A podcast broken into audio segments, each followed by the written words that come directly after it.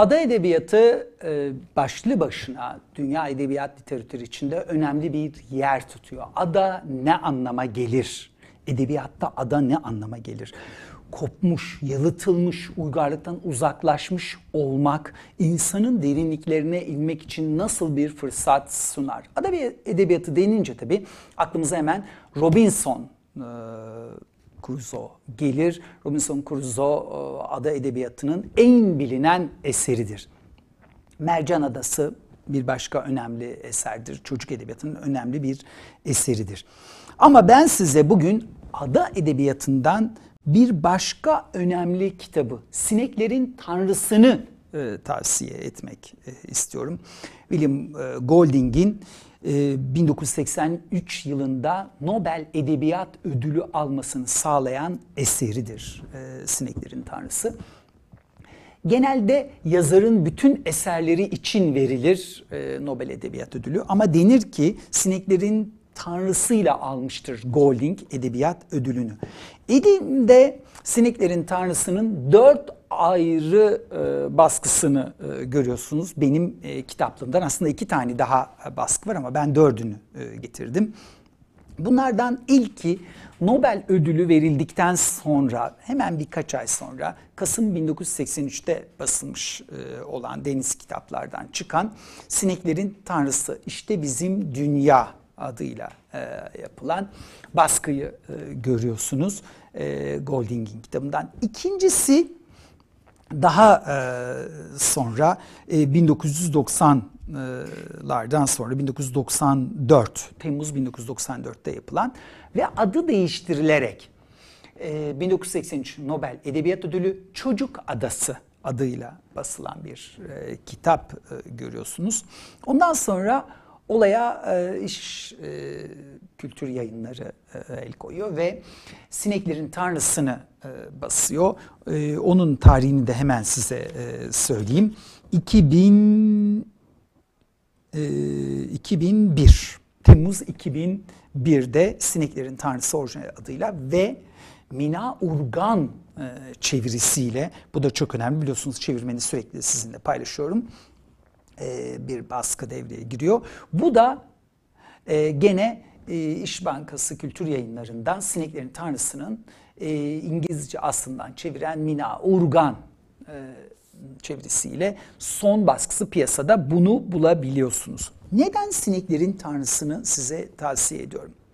Schopenhauer der ki, en büyük uygarlıklar vahşete, demirin pasa yakınlığı kadar yakındır. Demir biliyorsunuz çok kolay paslanır. Hemen paslanır. Nem gördüğü anda demir hemen paslanır. İşte Schopenhauer'un kastı bu. En büyük uygarlıklar bile bir anda vahşileşebilirler.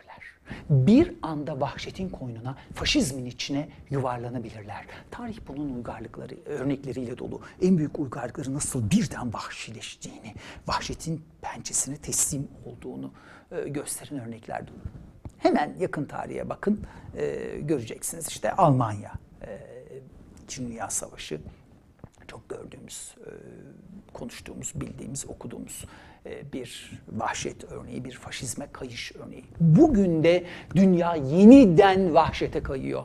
İnsanlar yeniden başka insanların acılarına, başka insanların sorunlarına duyarsız kalıyor. Size kesin olarak şunu söyleyeyim. Yurt dışına çok, çok gidip gelen bir insanım ben. Almanya 10 yıl önceki Almanya değil. Fransa 10 yıl önceki Fransa değil. İngiltere'de 15 yıl, 20 yıl, 10 yıl önceki İngiltere değil. Hatta Norveç bile, İsveç bile 15-20 yıl önceki İsveç, Norveç değil. İnanın dünya yeniden kayıyor. Ve bu sırada bizim sıkı sıkıya tutunmamız lazım. Değerlere, ilkelere, prensiplere sıkı sıkıya tutunmamız lazım. Dünya sağa doğru kayarken, faşizme doğru kayarken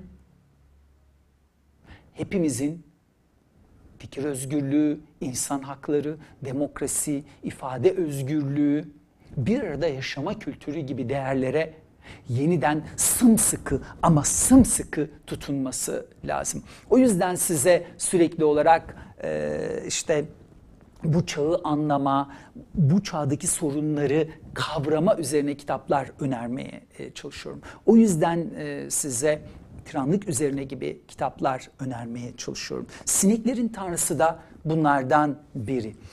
Issız bir adaya e, düşen orta üst sınıftan İngilizlerin iyi eğitimli çocukları nasıl vahşete teslim oluyorlar. Din korkuyla birleştirilip insanları yönetmek için, insanları kontrol altında tutmak için nasıl kullanılıyor? Bunu anlamak istiyor iseniz eğer sineklerin tanrısı size müthiş bir rehber olabilir. Sineklerin Tanrısı'nın içinde birçok göndermeler var. Göndermelerle dolu bir kitap. Örneğin bir deniz minaresi var. Kimin elindeyse söz hakkı onda ama çok kırılgan.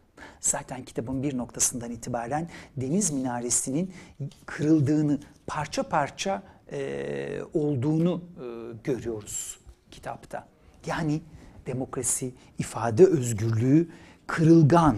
Gerçekten çok e, kırılgan. Eğer siz sahip çıkmazsanız, eğer e, biz sahip çıkmazsak yani ifade özgürlüğüne sadece ve sadece başkalarının ihtiyaç duyduğu bir şey gibi bakarsak demokrasiye bizim istediklerimizi yapmak için bir araç olarak bakarsak o zaman bu kırılganlıkla daha da güçlü bir şekilde yüzleşeceğimizi e, bilin. Bu e, kitabın içerisinde yapılan göndermelerin derin ama gerçekten çok derin bir e, etkisi var. Kitabı okurken onu sentezlemeniz, oralara nüfuz etmeniz lazım. Dümdüz bir ıssız ada hikayesi gibi de okuyabilirsiniz. Ama eğer benim gibi çok katmanlı kitaplar seviyor iseniz o zaman e, siz de bu kitabı çok seveceksiniz. Onun katmanlarına nüfuz etmeye çalışacaksınız. Kitapla ilgili çok tartışmalar e, var. E, epeyce hatta tartışma var. İşte kitapta bir tane bile kadın e, kahraman yok. Eğer kadın kahraman olsa idi sonuç değişik olur muydu? Yani başka bir şekilde vahşete kayma e, olmaz. Daha demokratik bir ortamda kalabilirler miydi? Yoksa adada hiç mi yaşamlarını sürdüremezlerdi? Gibi birçok tartışmalar var. Ama sineklerin tanrısı hem süreciyle hem de anlatım tarzıyla sizi e, çok etkileyecek. Kitabın içerisinde çeşitli kahramanlar var. Aslında iki temel e, kahramanın etrafında dönüyor. İki alt kahraman daha var. Bunlardan bir tanesinin adını hiç kullanmıyoruz. Ona domuzcuk diyorlar. Domuzcuk aslında dengeyi sembolize ediyor e, kitabın içerisinde. Ralph saf iyiyi sembolize ediyor. Jack saf kötüyü sembolize ediyor.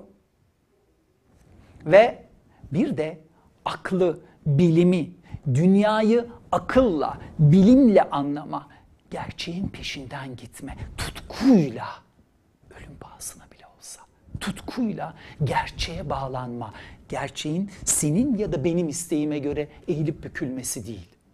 Gerçeğin gerçek olduğu için